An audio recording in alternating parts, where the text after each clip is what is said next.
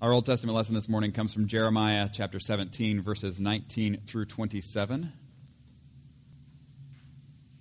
It's going to be found on page 1204 in uh, your Pew Bibles.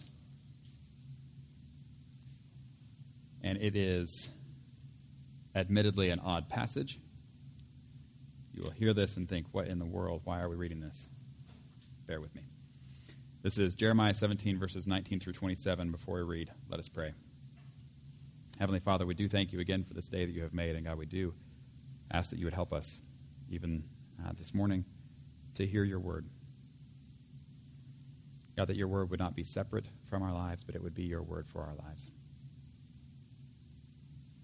God, that by your word and by your spirit, you would continue the work that you have begun in us, changing us from the inside out to be the people that you created us to be in relationship with you through Jesus Christ, in whose name we pray. Amen. Jeremiah 17, starting in verse 19. This is what the Lord said to me Go and stand at the gate of the people, through which the kings of Judah go in and out. Stand also at all the other gates in Jerusalem. Say to them, Hear the word of the Lord, you kings of Judah, and all people of Judah, and everyone living in Jerusalem who come through these gates. This is what the Lord says Be careful not to carry a load on the Sabbath day or bring it through the gates of Jerusalem. Do not bring a load out of your houses or do any work on the Sabbath, but keep the Sabbath day holy, as I commanded your ancestors. Yet they did not listen or pay attention. They were stiff necked and would not listen or respond to discipline. But if you are careful to obey me, declares the Lord, and bring no load through the gates of this city on the Sabbath, but keep the Sabbath day holy by not doing any work on it, then kings who sit on David's throne will come through the gates of the city with their officials. They and their officials will come riding in chariots and on horses, accompanied by the men of Judah and those living in Jerusalem. And this city will be inhabited forever. People will come from the towns of Judah and the villages around Jerusalem, from the territory of Benjamin and the western foothills, from the hill country and the Negev, bringing burnt offerings and sacrifices, grain offerings and incense, and bringing thank offerings to the house of the Lord. But if you do not obey me to keep the Sabbath day holy by not carrying any load as you come through the gates of Jerusalem on the Sabbath day, then I will kindle an unquenchable fire in the gates of Jerusalem that will consume her fortress, her fortresses. Turning then to 2 Peter, chapter 2, uh, verses 10 through 22.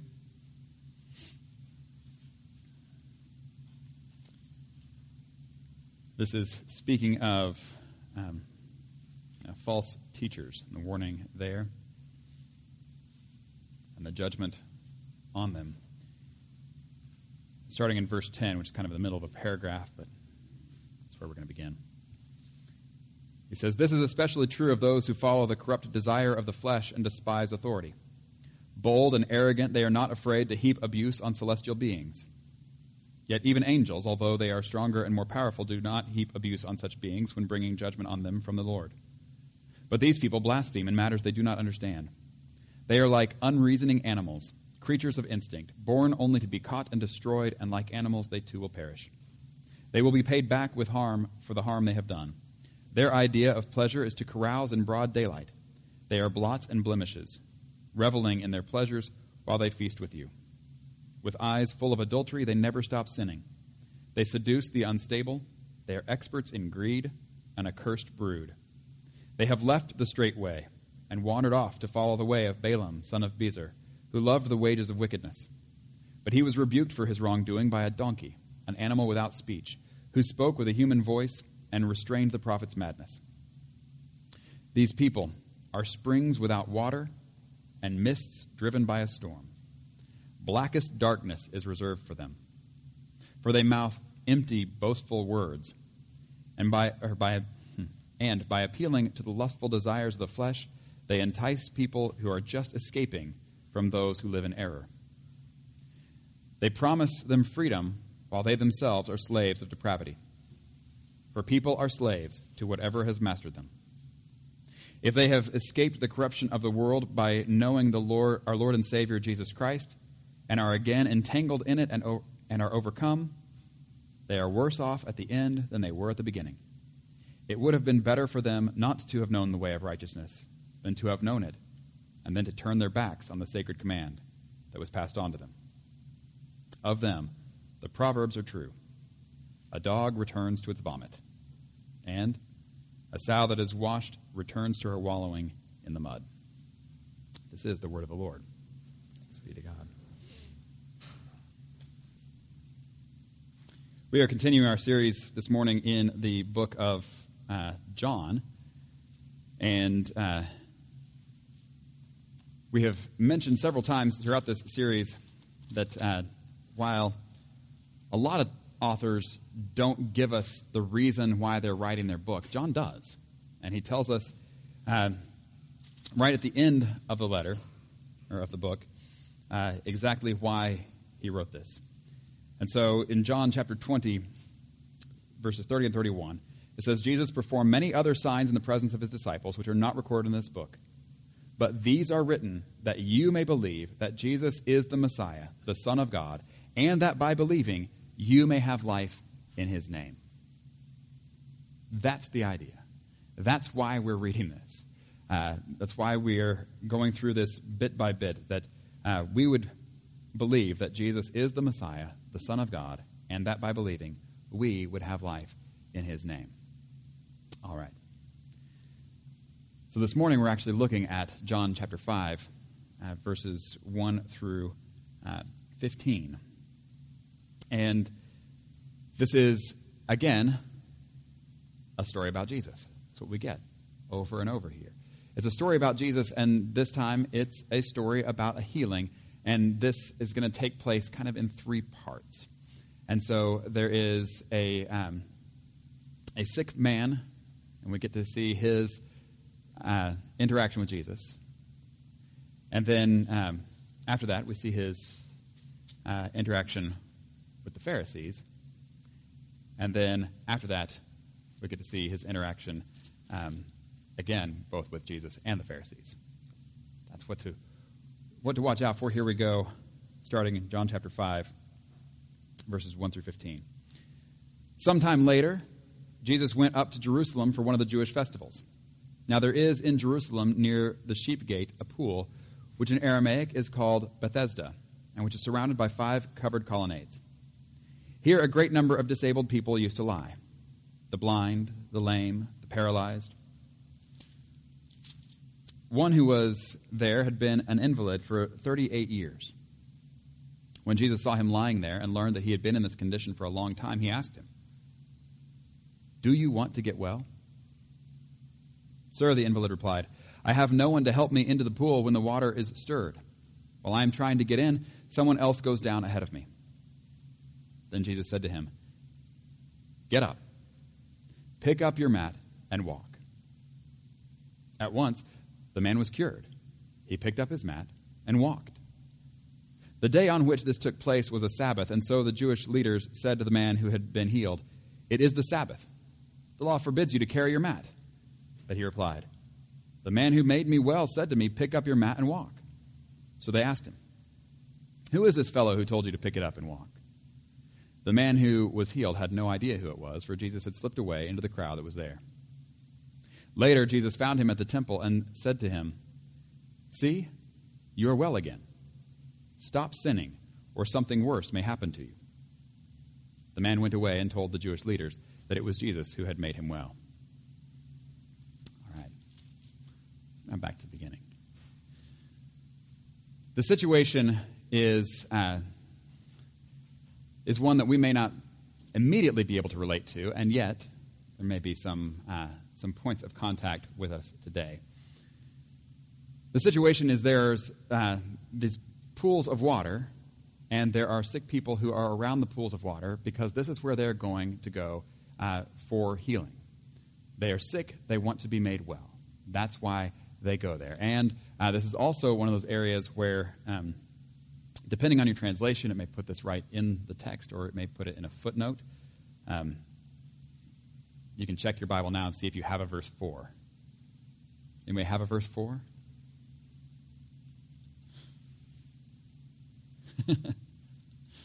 Depending on your Bible. Um, most most of them will put this actually as a footnote because this is not um, not what John wrote probably.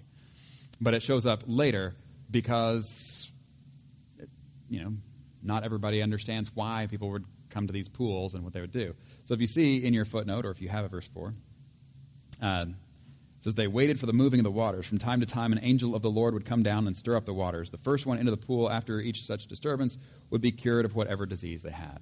And so, just a little explanatory note this is what was going on there.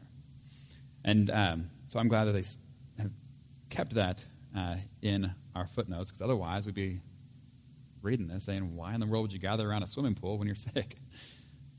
This is the idea. It's not because they're wanting to go swimming, it's because they are wanting to be healed of whatever it is they have. Uh, and then it says there's someone who's there uh, and who has been sick for 38 years. Now, I don't doesn't necessarily mean he has been at this pool for 38 years, but he has been sick for 38 years. And Jesus sees him there, and he learns of his condition. And Jesus is moved with compassion for this man who has been sick for 38 years. And so he says to him, Do you want to get well? Does that strike anybody as a strange question? Doesn't that seem strange? I mean, why is everybody there around these pools? They are there to be made well. They are there because they are sick and they want to be healed. And yet Jesus says, Do you want to get well? And I think it's a good question. Because not everybody who's sick wants to get well.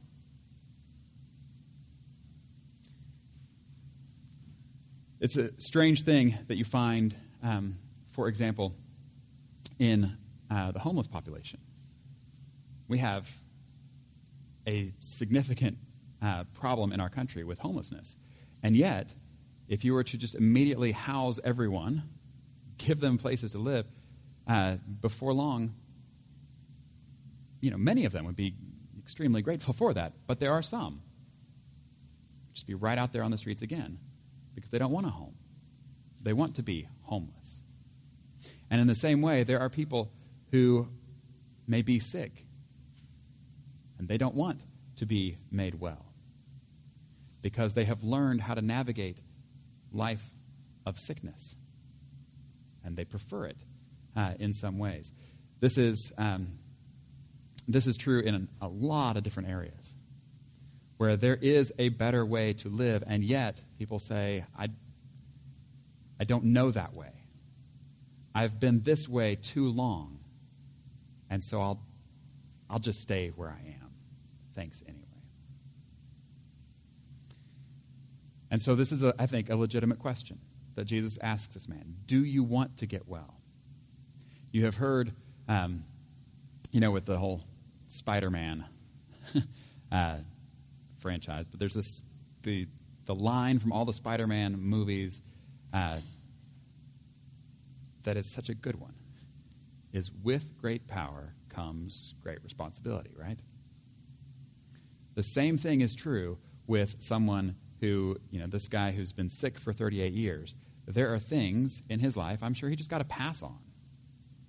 People didn't ask him to volunteer at the local whatever.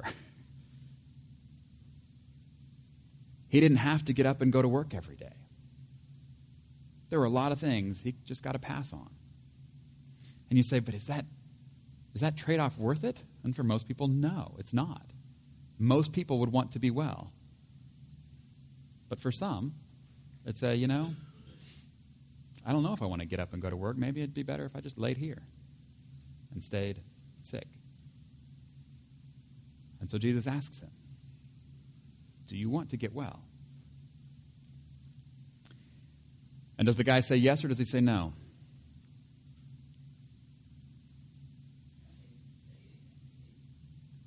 He didn't give a straight answer.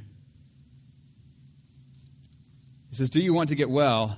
And the man replies, Sir, I have no one to help me into the pool when the water is stirred. While I'm trying to get in, someone else goes down ahead of me. Is that a yes or a no? It's neither one. This is, this is an excuse for why he's still not well. And you can read that either way. That can either be, yes, I want to get well, and I keep trying to get well, and I just can't do it. I'm helpless to be healed in my situation. I need help. You could read it that way. Or you could read it as that's how he wants you to take it. But really, he's just content staying where he is. I don't know. But Jesus does. And whatever his answer actually means, then Jesus responds to him with a word of healing. And again, we're seeing the same thing from Jesus that we've seen in you know, several of the signs so far. What Jesus does not do, and I think this is important to notice, what Jesus does not do is say, well, hang on. The next time that water gets stirred, I will help you into the water. And then you can be healed. You notice he doesn't do that.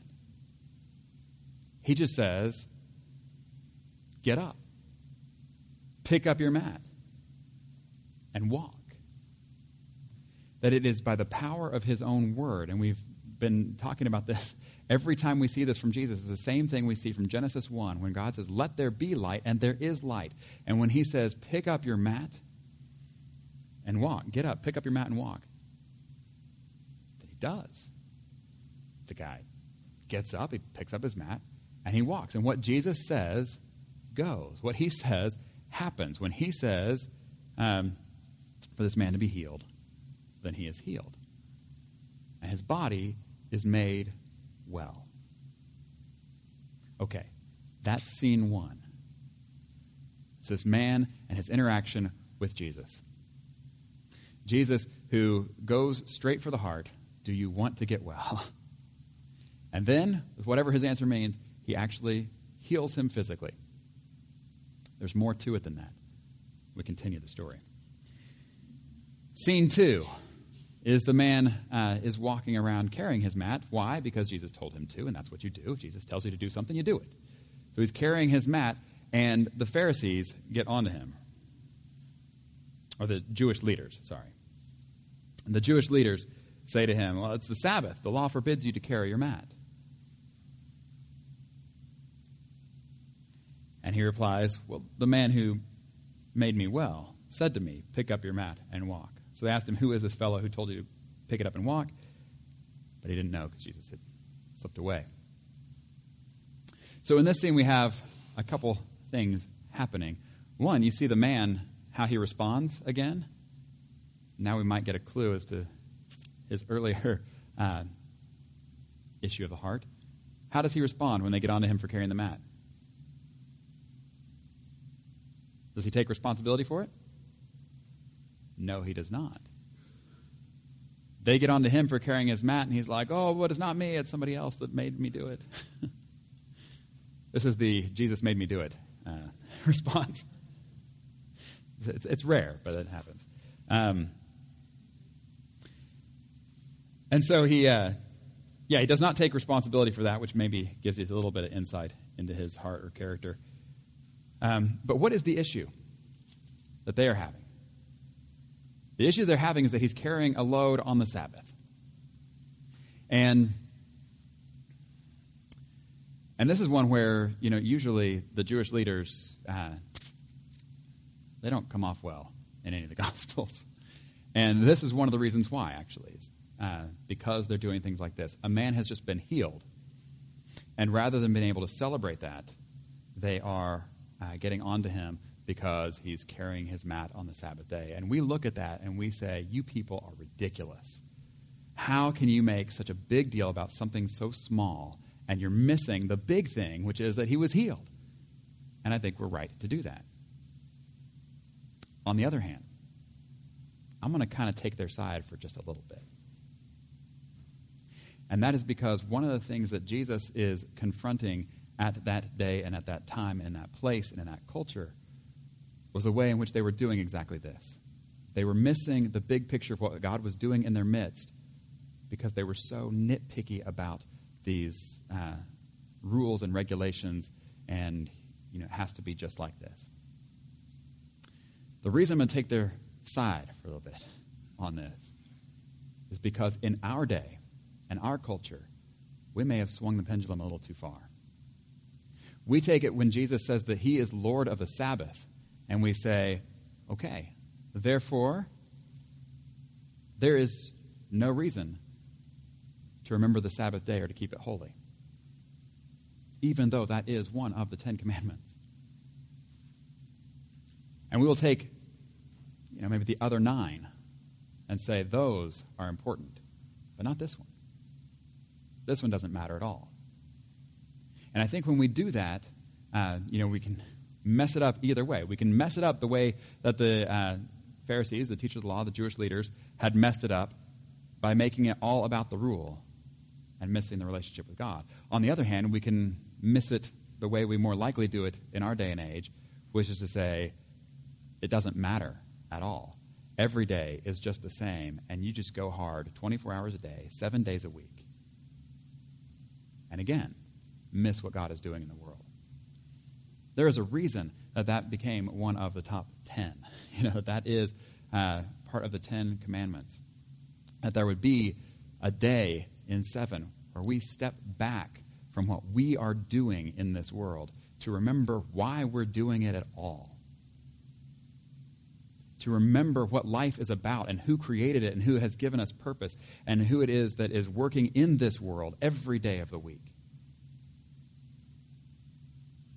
Where we set time aside specifically to listen for His word and to get a perspective on all of life that we often miss when we're just checking off the next task on the list. The problem uh, that we have is that we have said every day is just the same. The problem that the Jewish leaders had then is they had turned this day that was supposed to be holy to the Lord, a day of remembering Him, they had turned that day itself into checking off the list. You may have uh, noticed yourself doing the same kind of thing even in Bible readings. You can get these great Bible reading plans, and you can read the words just so you can check off the boxes next to the daily reading. And you've had no relationship with God. You have not heard from His Word at all, even as you read the words that were there. But if you do it just for checking off the list, you're just checking off the list. And this, I think, is where um, Jesus doesn't take either of uh, those positions where he doesn't say, turn the Sabbath into uh, rule keeping. On the other hand, he doesn't say, it's no big deal at all. Just ignore it. There are only nine commandments now.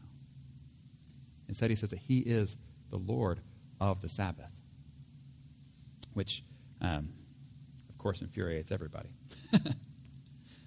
but that's the idea that he understands what this is really about. And that as he goes, and we'll talk more about some of this next week, uh, he gets in trouble for the Sabbath a lot. But, um, but I want us to keep that in mind because here's what happens next. The man, says verse 13, the man who was healed had no idea who it was, for Jesus had slipped away into the crowd that was there. Later, this is scene three, Jesus found him at the temple and said to him, See, you are well again. Stop sinning, or something worse may happen to you. The man went away and told the Jewish leaders that it was Jesus who made him well.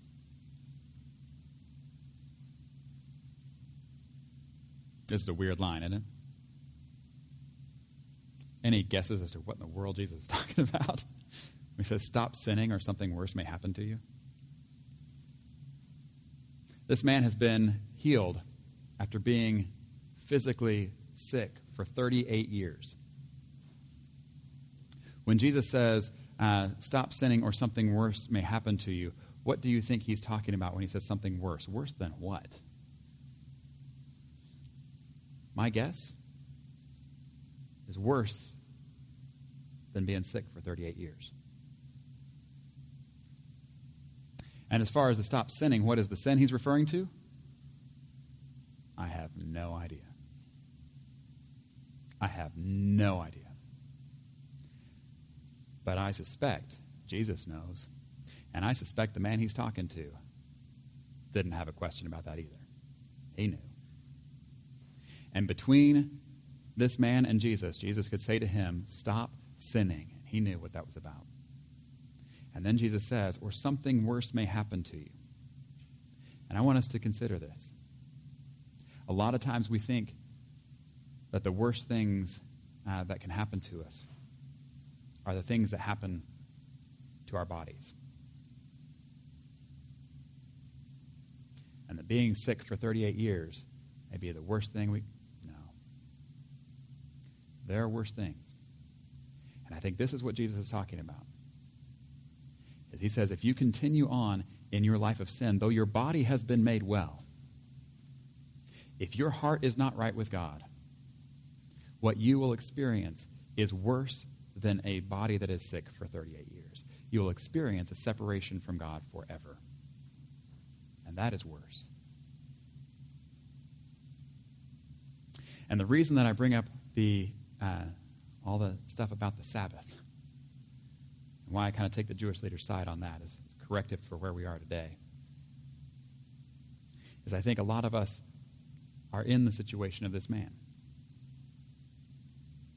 Where there may be things that we have um,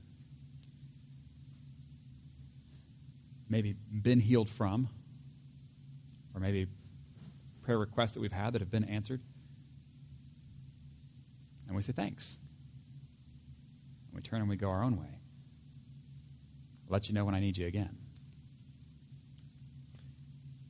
And the Sabbath, the idea of a Sabbath, is this regularly returning to what it's all about, what this relationship with God is all about.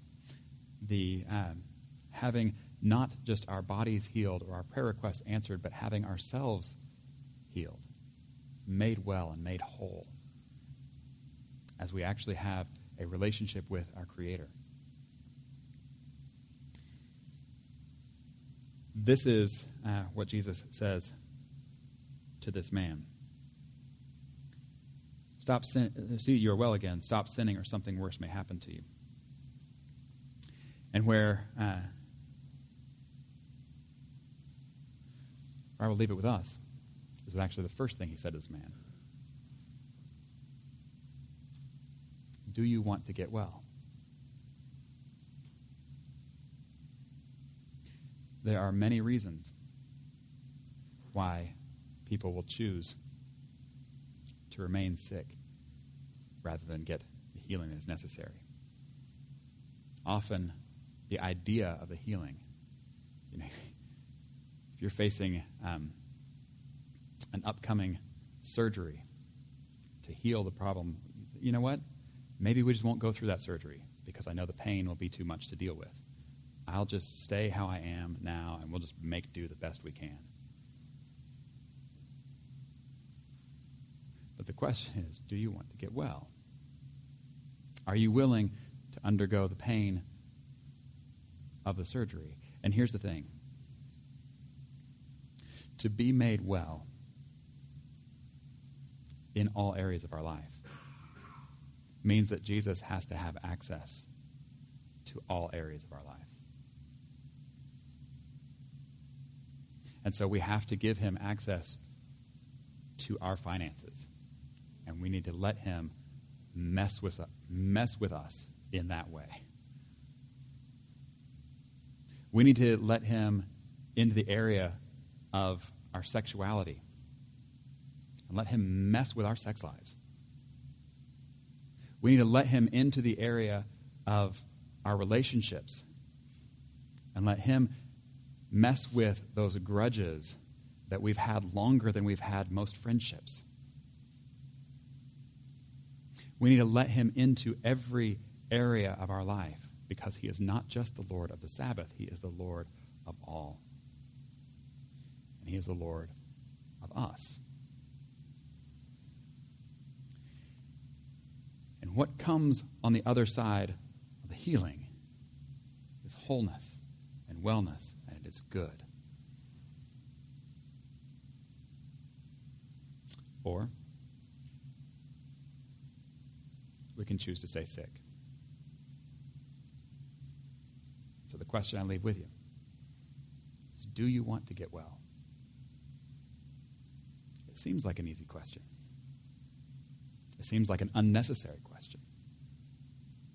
But it's a really important one. Do you want to get well? In the name of the Father, the Son, and the Holy Spirit. Amen. Let us pray. Heavenly Father, we do thank you for this day that you have made. God, we thank you for your word that you have given to us. We pray that you would help us to listen and to understand. Lord, we know that you are Lord of all, and we do not want to imply um,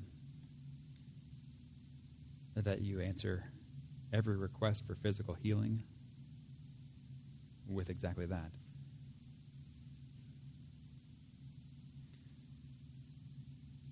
And yet, we do know that you have promised um, a spiritual healing that goes beyond uh, physical healing. We know that you have promised even a physical healing um, in the resurrection. As you not only restore us, um, but you recreate us in all fullness and wellness. Lord, we pray that you would help us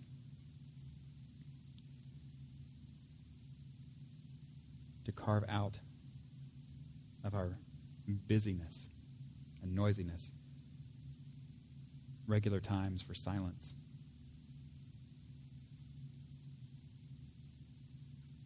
Regular times of space.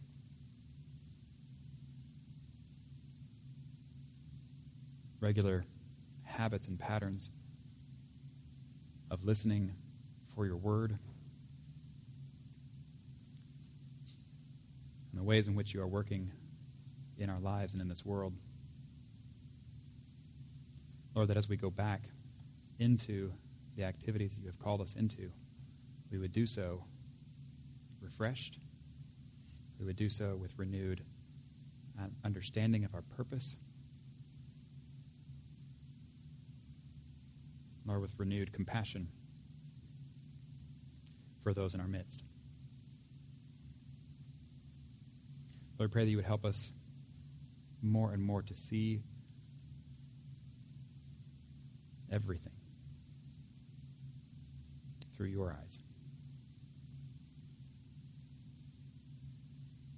Lord, pray all these things in the name of Jesus, who taught us to pray, saying, Our Father, who art in heaven, hallowed be thy name. Thy kingdom come, thy will be done, on earth as it is in heaven. Give us this day our daily bread. Forgive us our debts, as we forgive our debtors. Lead us not into temptation, but deliver us from evil. For thine is the kingdom, the power, and the glory forever.